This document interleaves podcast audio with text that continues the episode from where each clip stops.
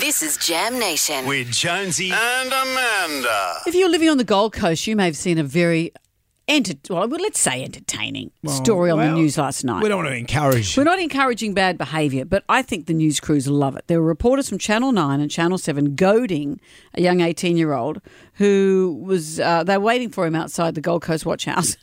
And he'd been arrested for, uh, or charged with armed robbery as well as drug possession for the Xanax that he had when he, when he was charged for, I think, robbing a service station.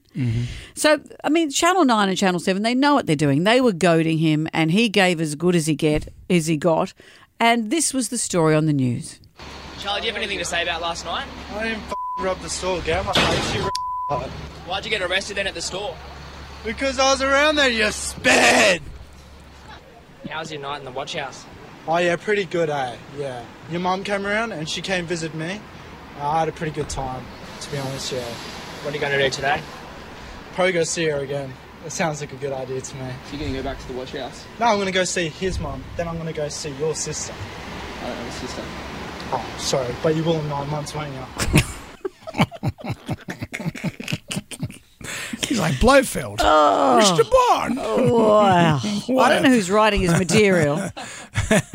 I I haven't heard a greater eyewitness. Remember the I always think of the King's Cross Oh, sex no, shop that fire. was guy. dreadful. Remember that was this dreadful fire at the King's Cross sex shop. and, this Ah, someone man in- he was nearby. He had a shop nearby. and they wanted to get an eyewitness account. I was at King's Cross speaking to the, the employee at that shop. I thought he said I could smell shit. And I go, no, shit, it's a gay back room. And he goes, no, I smell smoke. I said, you better go check that out. And then before I knew it, they go, the whole thing's on fire. They, they blocked the roads off. There's a room, you put your, you put your hole. Some guy's that off. This is not a guy, this is how it goes. But yeah, that's mate. But you know what? Yeah, I said, yeah, mate.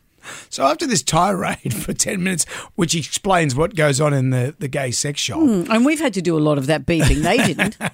then then he t- takes his shirt off and does a flex, and on one bicep it's F, and the other bicep says U, and then he says, Now, what- what- now, what's it all about tonight? So I can wash myself. I don't know. I don't know if it'll be on at five o'clock news. "Phil Peach, this day tonight." Well, Sandra Sally. Introduced. And today, an interested bystander.